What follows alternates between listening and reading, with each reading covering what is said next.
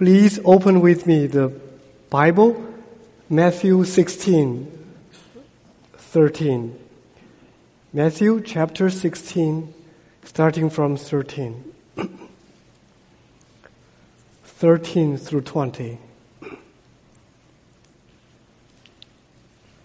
This is the holy, infallible Word of God. Matthew 16, 13.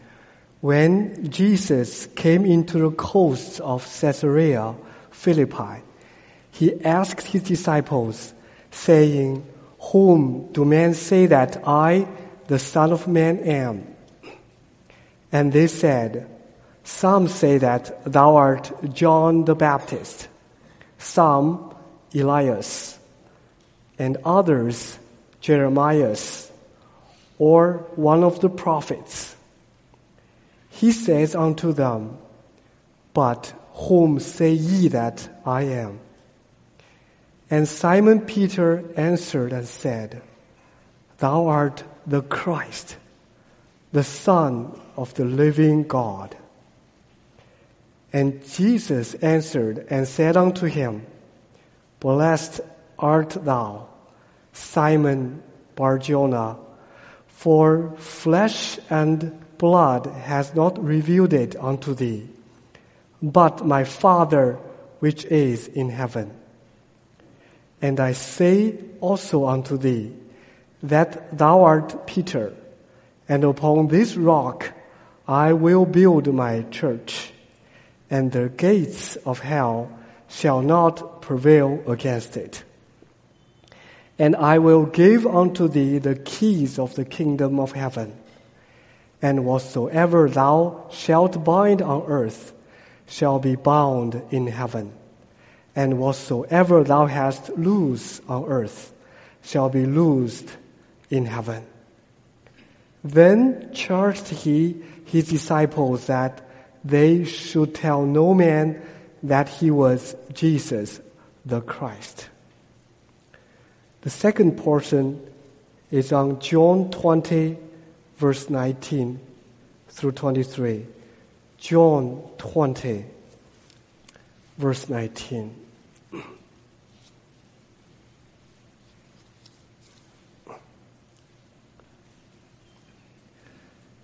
Then the same day at evening, being the first day of the week, when the doors were shut, well, where the disciples were assembled for fear of the Jews, came Jesus and stood in the midst, and says unto them, Peace be unto you. And when he had so said, he showed unto them his hands and his side. Then were the disciples glad when they saw the Lord. Then said Jesus to them again, Peace be unto you. As my Father has sent me, even so send I you. And when he had said this, he breathed on them and saith unto them, Receive ye the Holy Ghost. Whose, whosoever sins ye remit, they are remitted unto them. And whosoever sins ye retain, they are retained.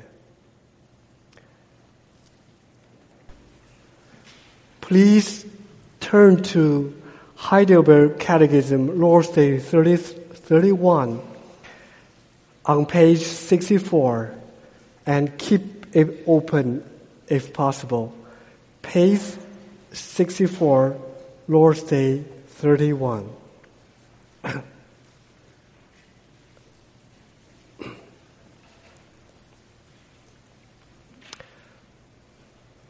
Question 83. What are the keys of the kingdom of heaven? Answer. The preaching of the Holy Gospel and Christian discipline or excommunication out of the Christian church. By these two, the kingdom of heaven is opened to believers and shut against unbelievers. Question 84. How is the kingdom of heaven opened and shut by the preaching of the holy gospel? Answer. Thus, when according to the command of Christ, it is declared and publicly testified to all and every believer that whenever they receive the promise of the gospel by a true faith, all their sins are really forgiven them of God for the sake of Christ's merits.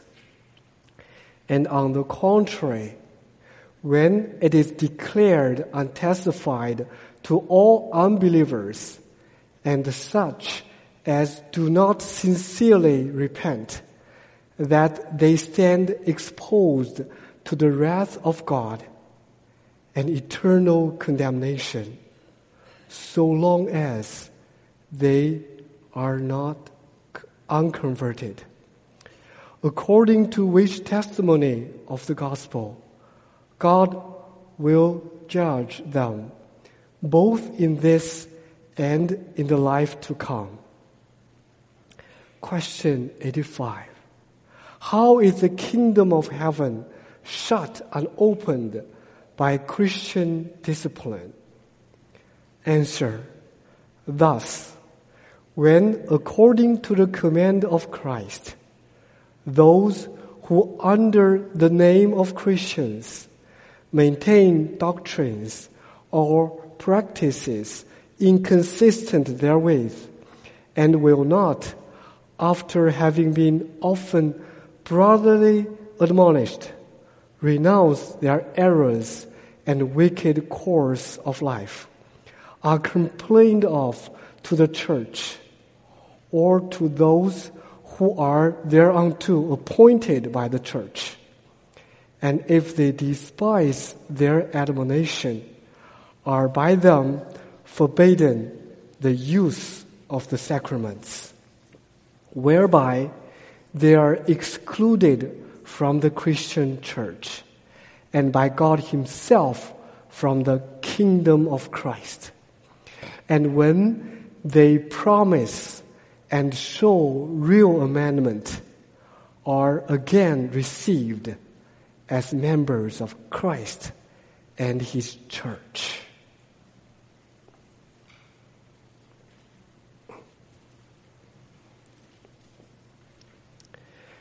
You may wonder why the Heidelberg Catechism talks about the topic of the keys of kingdom right after the topic of Lord's Supper. These two are closely connected because a very important use of the keys of the kingdom of heaven is to prevent some from attending Lord's Supper. However, the keys of kingdom of heaven are much weightier than preventing some from attending the Lord's Supper. It is about opening and shutting the kingdom of heaven. Boys and girls, imagine that you are in a line at the border of a foreign country and immigration officers are examining each one. You are like standing at the door of that country, as it were, and the immigration officers are like the key holders who can open that door for you to let you in or shut that door and ask you to go back. Likewise, there are keys of the kingdom of God and also key holders. and the authorized key holders can open or shut the kingdom of God. Entering the kingdom of heaven is important for each one of us. And so are the keys of the kingdom of heaven. You will hear the theme, the keys of kingdom of heaven, with the following three thoughts. The first, the two kingdom, the, the two keys. Second, the function of the key of the preaching.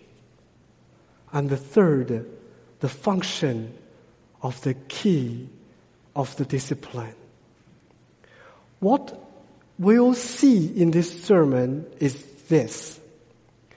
Through the gospel preaching and the Christian discipline, Christ, through his officers, opens and shuts the kingdom of heaven so that true believers are comforted.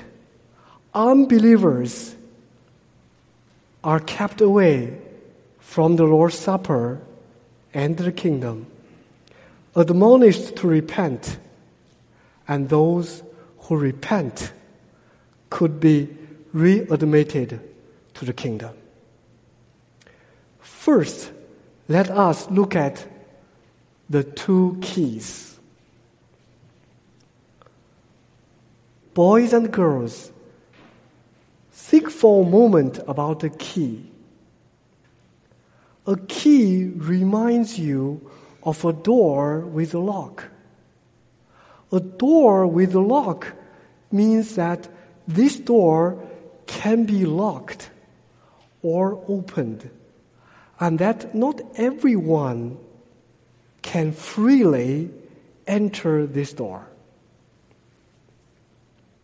In the Bible, the word key has more than the above meanings. Key means the power and authority to open and close an important access. The person who carries the key has the power and authority as a steward and he could act on behalf of the house owner to open and close the access to the house. Isaiah 22 verses 21 and 22 says, I will commit thy government into his hand, and the key of the house of God will I lay upon his shoulder. So he shall open and none shall shut. And he shall shut and none shall open. This key holder, who is the Messiah, is very powerful. And he opens or closes a crucial door so what door is so crucial? Children, you may think of your home door. How sad it would be if you are locked out and can't enter.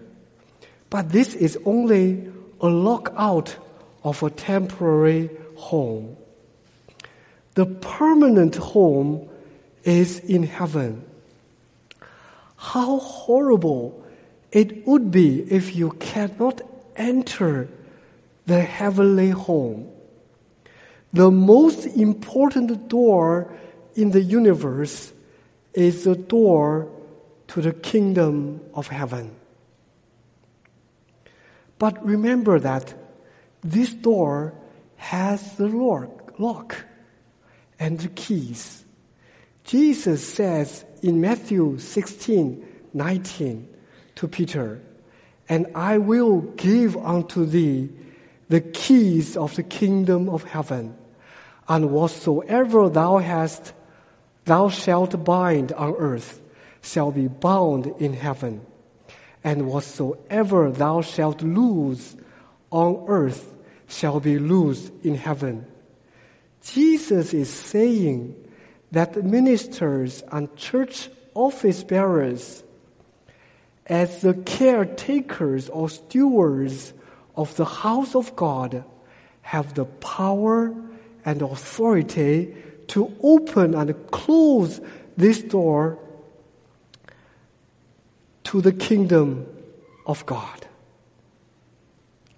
So, what are the keys? The scripture tells us two keys the gospel preaching and the church discipline. Why is the preaching of the Holy Gospel a key? The proof texts are John 20, verse 23, and the second Corinthians 5, 18 through 20. The preaching of the gospel is the preaching of the word of reconciliation. Under the ministry of reconciliation, people react differently and thus form two lines, as it were, at the border of the kingdom of heaven. One line is of the people who repent upon the priest's sin and believed in the priest Christ. The preaching declares to the people in this line that they are reconciled to God for the sake of Jesus Christ's merits and opens the door to the kingdom of God for them. In contrast, the other line is of the people who do not repent and do not believe the Christ, preached Christ.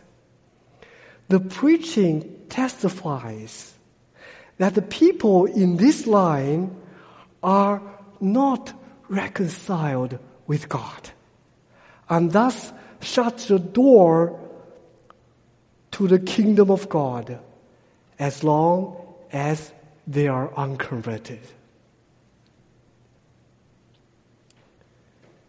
Dear friend,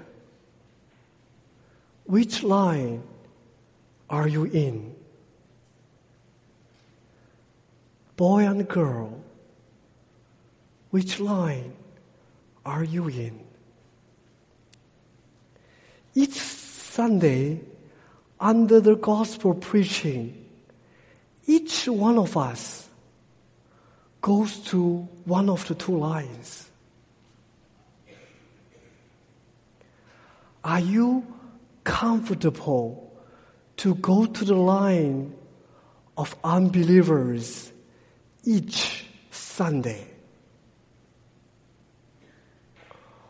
Or do you desire to join the line of believers? You know which line will be permitted into the kingdom of God. And your heart is heavy. Jesus says to you,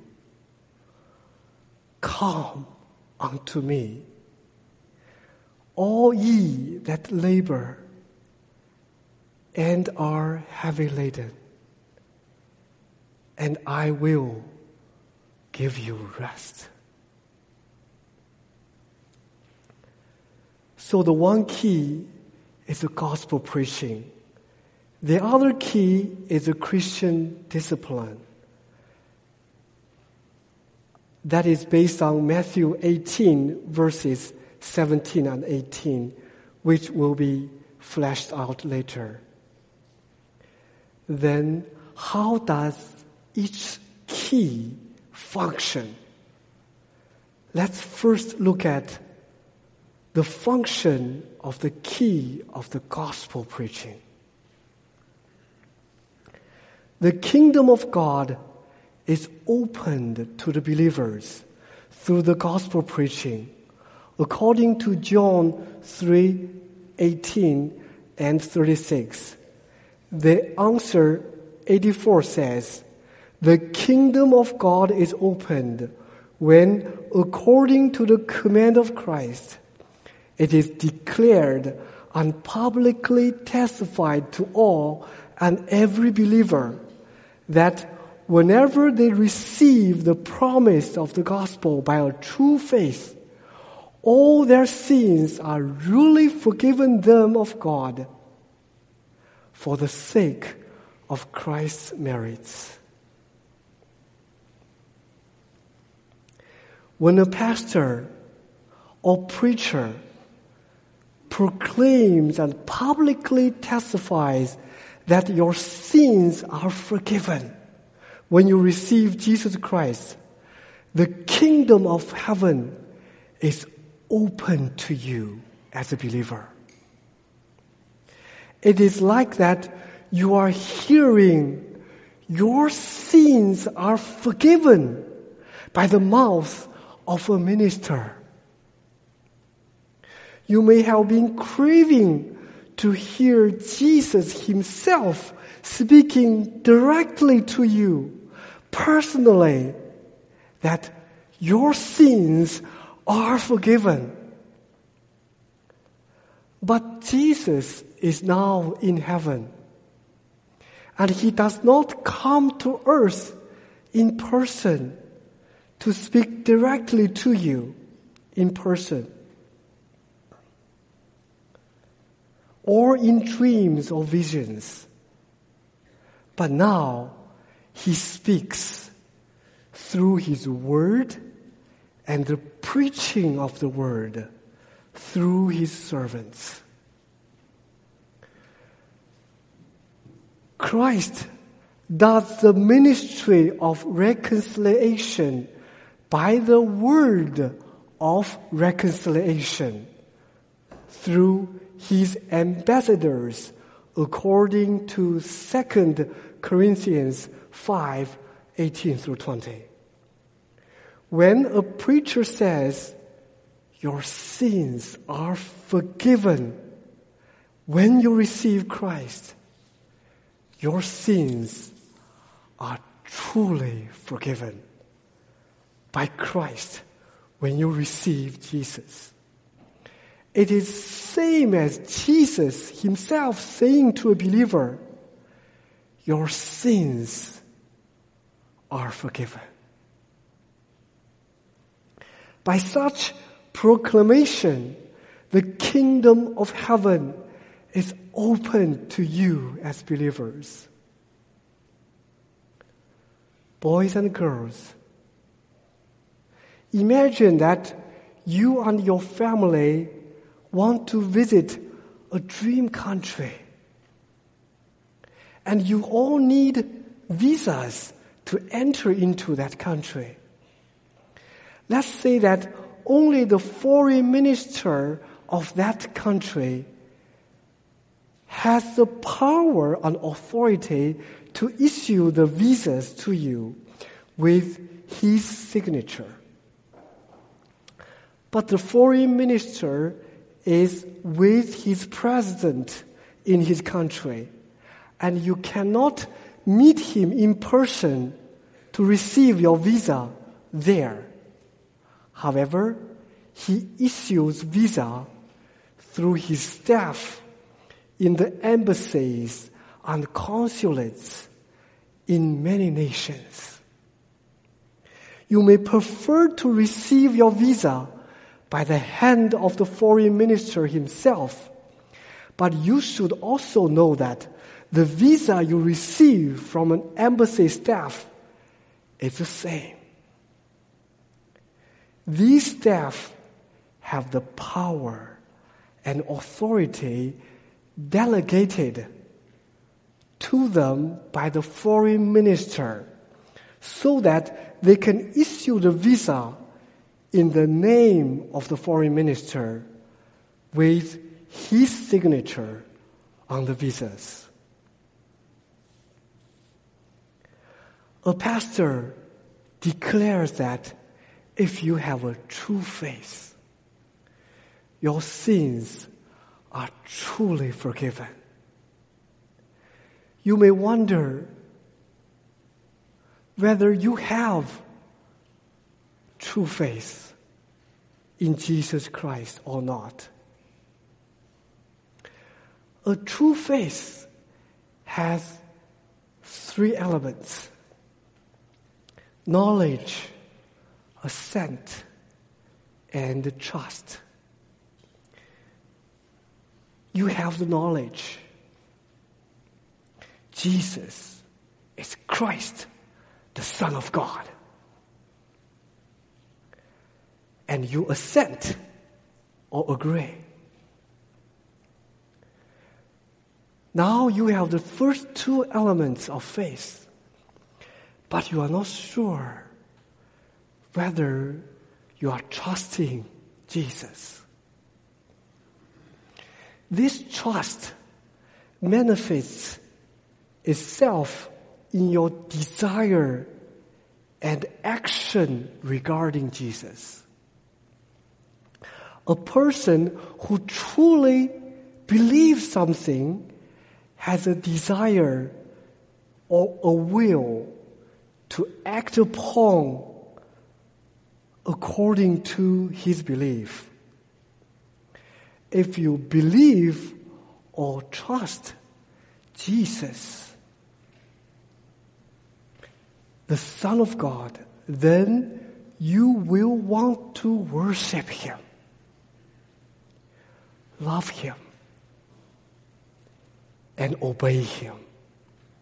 The most important thing here is not whether you have enough desire to worship Him and obey Him, but the having or not having such desire.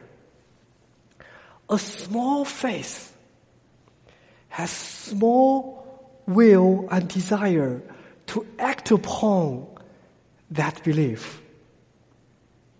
A big faith has big will or desire to act upon that faith. If you have a desire, small or big, to worship Him, and sometimes deny yourself to obey Him, then your desire and action show your belief. If you keep worrying, keep worrying about whether you have loved the Lord enough, this worry shows your desire to love the Lord more. If your motive is to keep the law, keep the law of God, not for the fear of man, but for the sake of God, then that motive, small or big, reveals your belief. Although you and I fail often. By the key of the gospel preaching, the key carriers open the kingdom of God to the believers. This key also locks and closes the kingdom of heaven to unbelievers. Answer 84b says, and on the contrary, when it is declared and testified to all unbelievers, and such as do not sincerely repent, that they stand exposed to the wrath of God and eternal condemnation, so long as they are unconverted. According to this testimony of the gospel, God will judge them, both in this and in the life to come. The closing of the kingdom of heaven is to declare to all unbelievers and hypocrites the wrath of God and eternal condemnation lie upon you, and God will judge you as long as you do not repent and believe in Jesus. This proclamation is to all those who reject Jesus and refuse to repent. And also to those who pretend to repent and believe. You may think in your heart that you cannot repent without the Holy Spirit.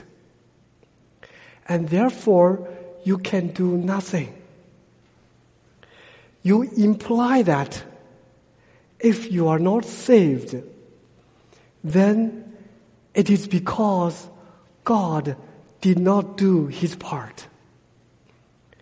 If your logic is right, then God would be unrighteous to condemn you. But our God is impossible to be unrighteous. So I urge you to forsake this logic and to forsake the subtle shifting of blame to God. Adam subtly blamed God, but that did not work. Before the judgment seat, your subtle blaming God will not work either. I understand that it is difficult to wrap our mind about being dead spiritually on the one hand, but also being commanded to repent and believe. I plead with you that you must not think that it is all God's work. What you can do is just sit back and do nothing with zero responsibility. It is true that repentance and faith are all God's work, but also true that they are His solemn command to you. He is willing to help us in performing His commandments. Salvation is 100% God's sovereignty and at the same time 100% man's responsibility.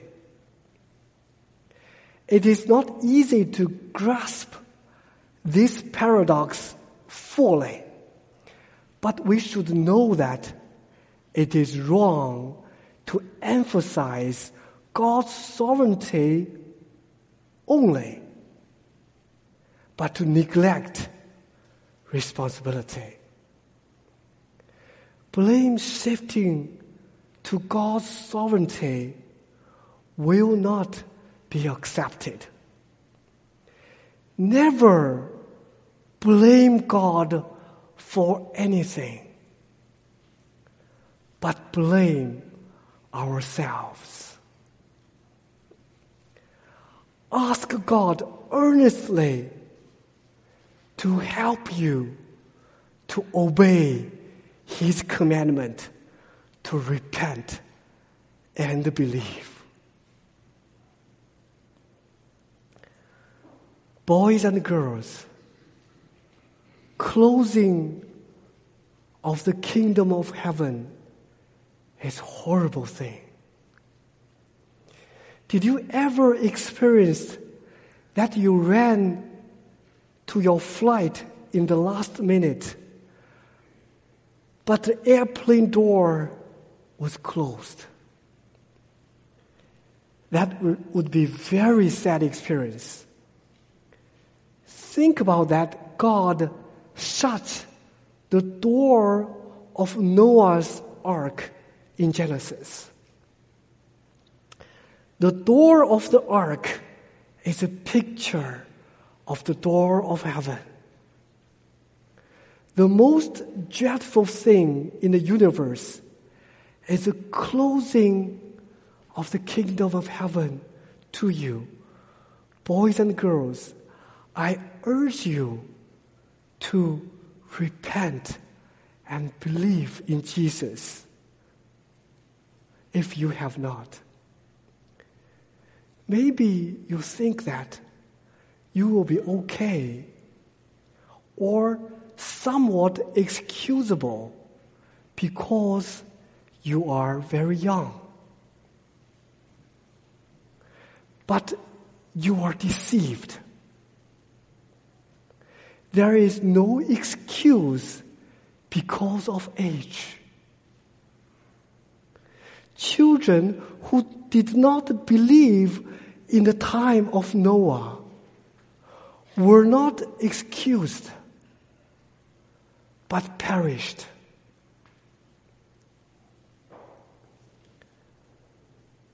Boys and girls, imagine yourself standing outside of the door of Noah's ark, listening to the preaching of Noah. He points you to the ark and pleads you to enter. Do you have many reasons not to enter? Can you say to Noah, I cannot because I am too busy with my friends, with my homework, and many things? Seek ye first the kingdom of God and his righteousness. Make repentance and belief your very, very first priority.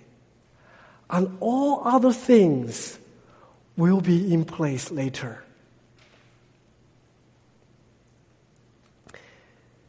Believe and enter the ark first before you do any other things.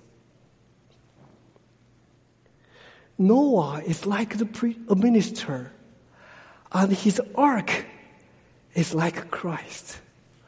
Week by week, your pastors plead with you to believe in Jesus and be saved, and also sincerely warn you that the final shutting of the kingdom will be soon. Do you take this preaching seriously? Or are you taking preachings lightly as those people in the Noah's time?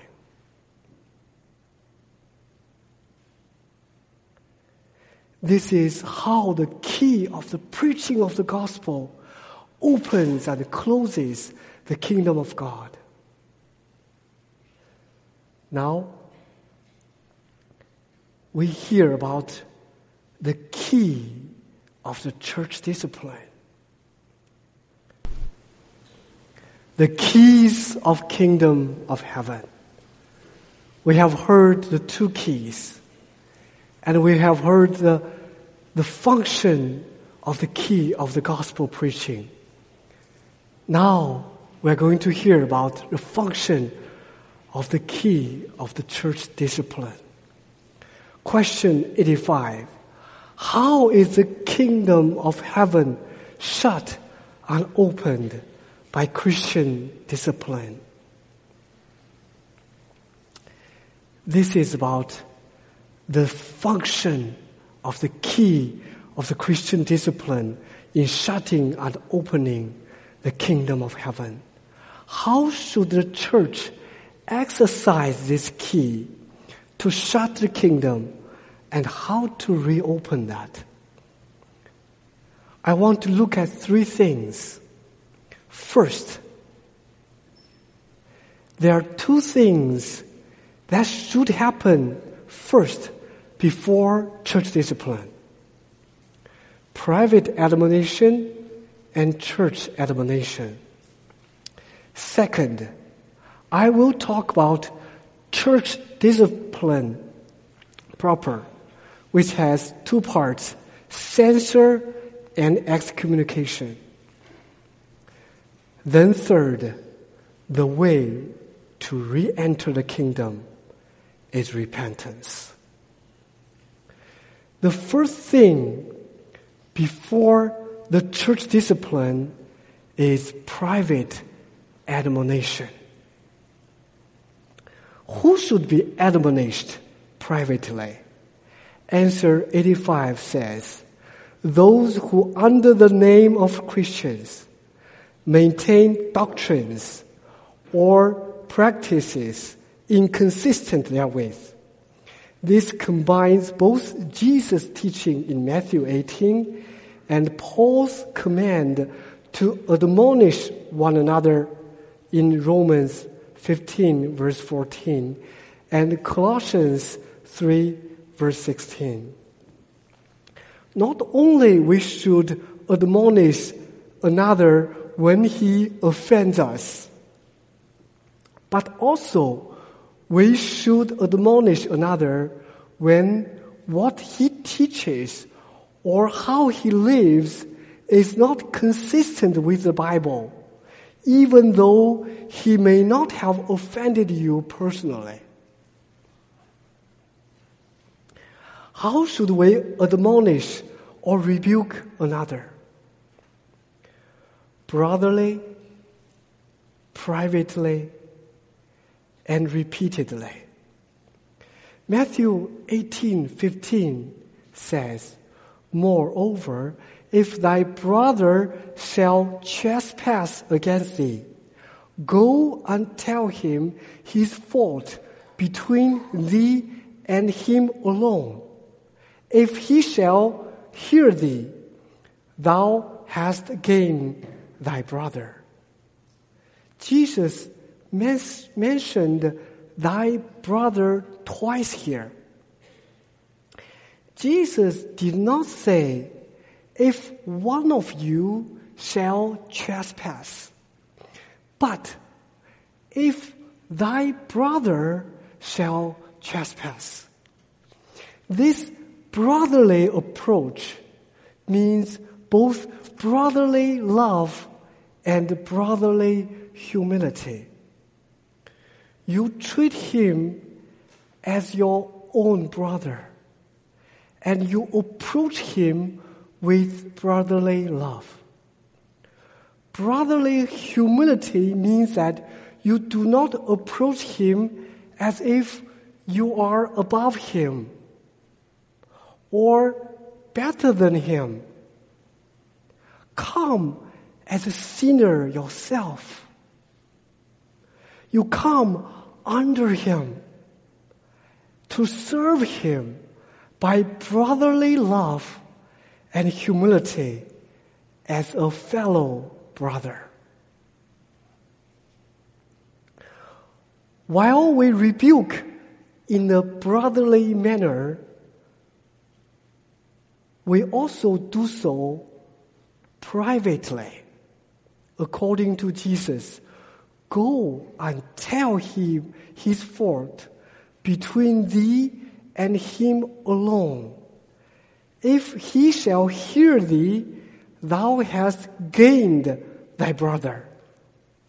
Imagine that you are rebuked by your brother with brotherly love and humility, but in front of many. How difficult it is for your brother to gain you back. This is not love. This is putting you to shame. Privateness This is putting you to shame in the name of love. Publicity at this age, at this stage, is contrary to brotherly love. Privateness is not merely verifying first before going public. The privateness itself is a showing of love. And this kind of love help draw people to repentance. In private admonition, we need to do so repeatedly. When Paul says, you admonish one another, the verb admonish is the present tense, which means ongoing. Admonish one another means be admonishing one another. To repent or to turn from sin is a very hard thing. It is against our nature to repent because pride is part of our original sin. When we know the huge difficulty to repent after admonishment, we should admonish repeatedly with long suffering. It is naive to think one should repent immediately after our admonishment. We all know how many times we need to need to repeat our rebukes to our children to correct even one very simple misbehavior. If we really love our brothers, we admonish repeatedly, brotherly, and privately.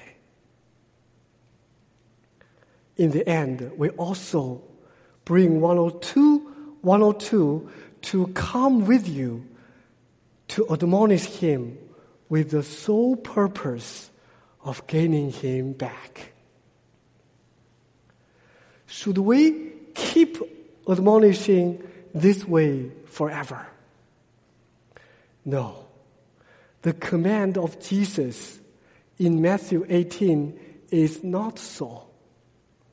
There is a time when we need to move forward to tell the church to help our brother.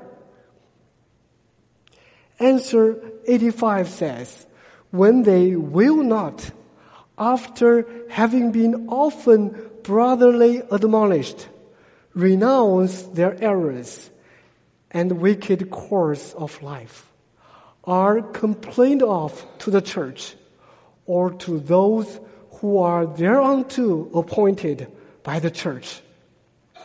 If you see small but steady changes for the better, you continue your private admonition with long suffering. But when you see no changes are happening over time, you know that the private admonition does not help your brother.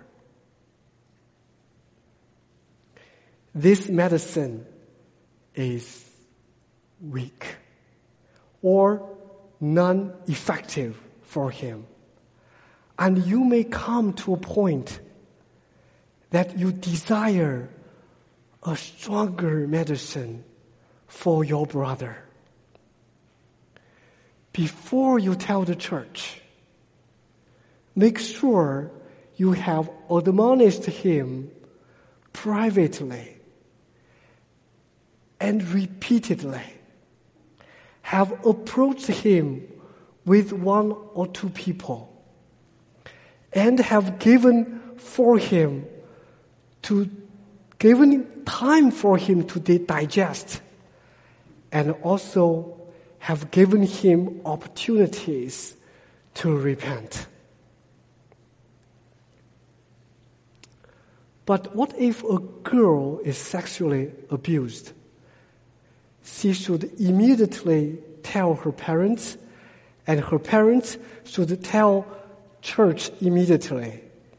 The reason is that sexual abuse is a crime, and the girl is an underage child only. This is not violating Matthew 18 because the sin com- mentioned in Matthew 18 is not a crime. And the offended one is not, is a mature adult in Matthew 18. When private admonition does not bear fruit of repentance, then church admonition will follow.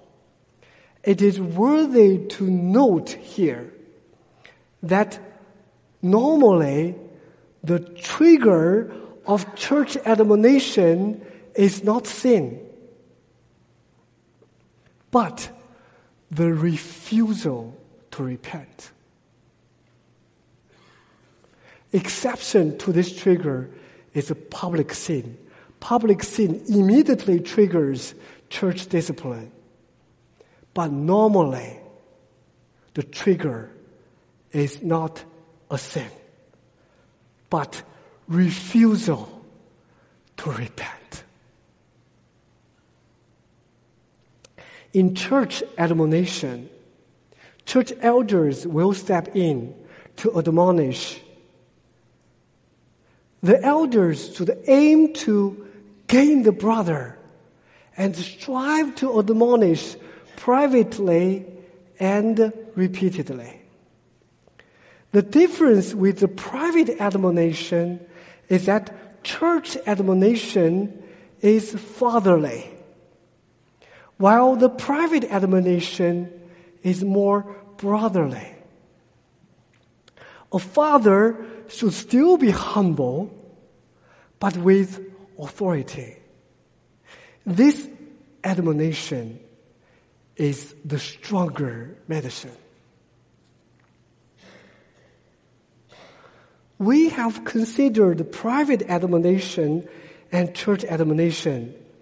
When all these fail, it leads to church discipline, which includes censure and excommunication.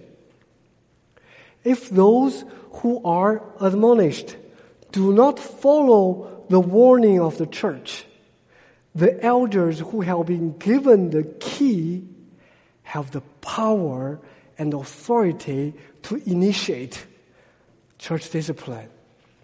The church first suspends them from attending the Lord's Supper, which is called the silent censure. If the offender does not show signs of repentance after repeated admonition after the silent censure, the church will eventually move forward to enter the excommunication process. The excommunication is the exclusion of the membership of the Church of Christ. The visible exclusion of the membership of church is a sign pointing to the invisible exclusion from the kingdom of heaven.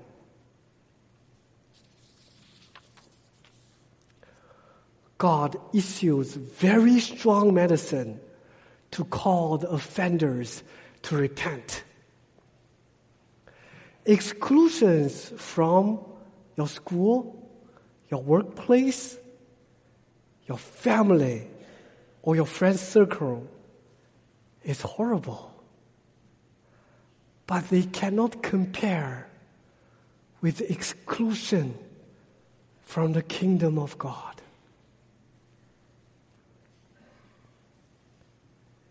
if you desire to hear that your sins are forgiven, how dreadful to hear the opposite.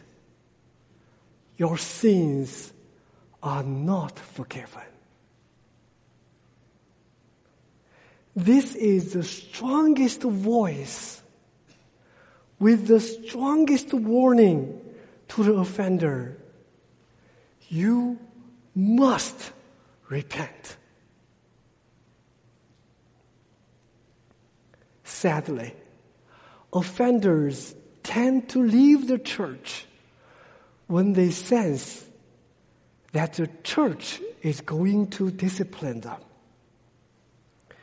They often do this to avoid excommunication and to avoid repentance. They take the pain of excommunication seriously, but repentance and bondage to sin lightly. It is like a son who did wrong. His father heard about this.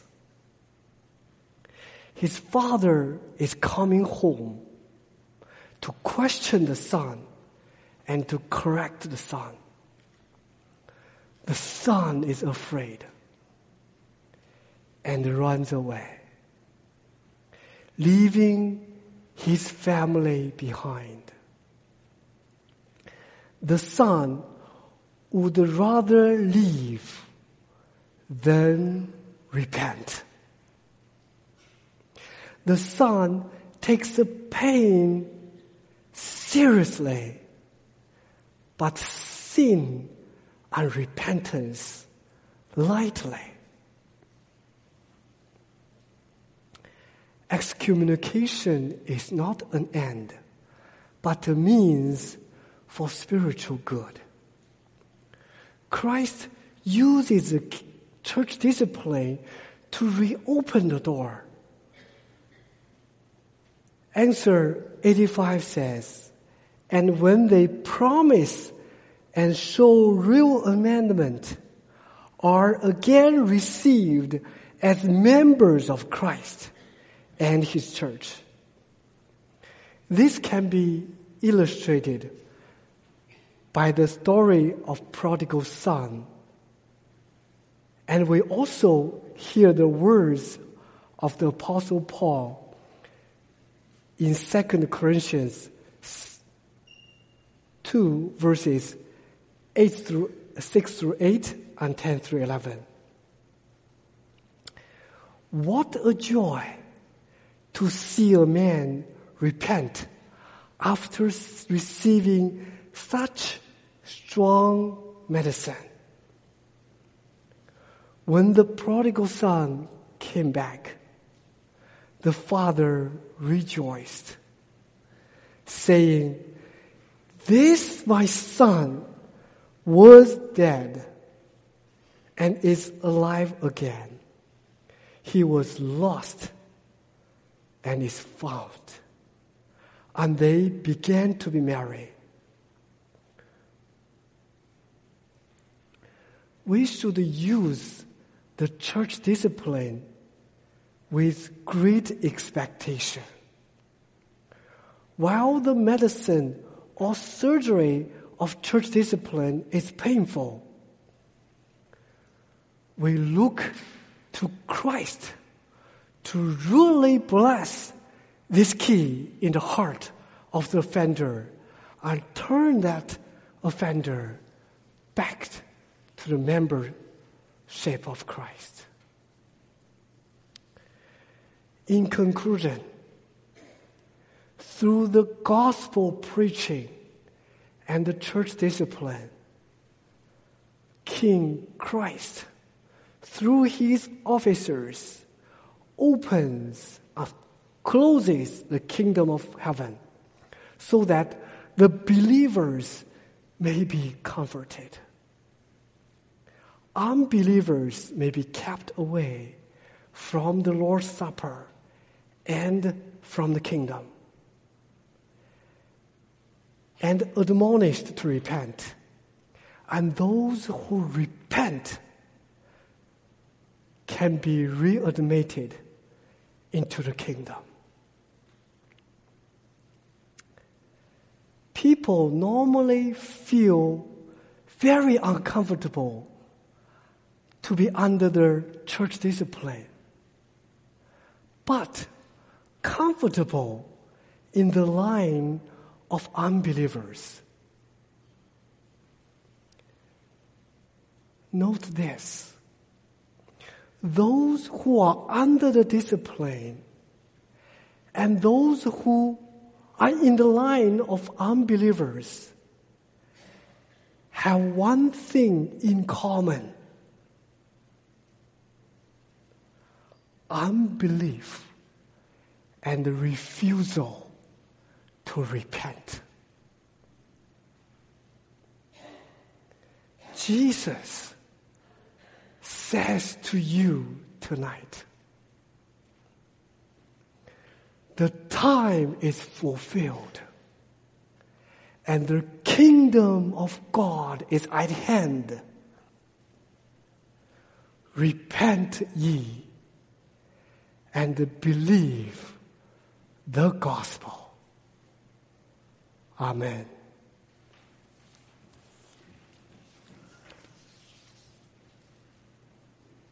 Our gracious King, Lord Jesus, we pray that Thou might wide open the kingdom of God and draw many people in because thou hast said that if I am lifted up, I will draw many. We pray that the amazing miracle of the cross and the resurrection will open the door to many, especially those in our midst. We pray that under the preaching of the holy gospel, Jesus and Him crucified, all the people will come to the line of believers and weep under the cross. Lord, we pray that everyone in the line of the believe, unbelievers will be unsettled and cannot afford to sit or stand there anymore and weep before thee. And we pray that, Lord, forgive them. Forgive and help their unbelief. Lord, help them to look to Jesus and they can bring nothing to thee but sin. Lord, love them and take them in. Forgive us again today by the precious blood of Jesus our Savior. In His name we pray. Amen.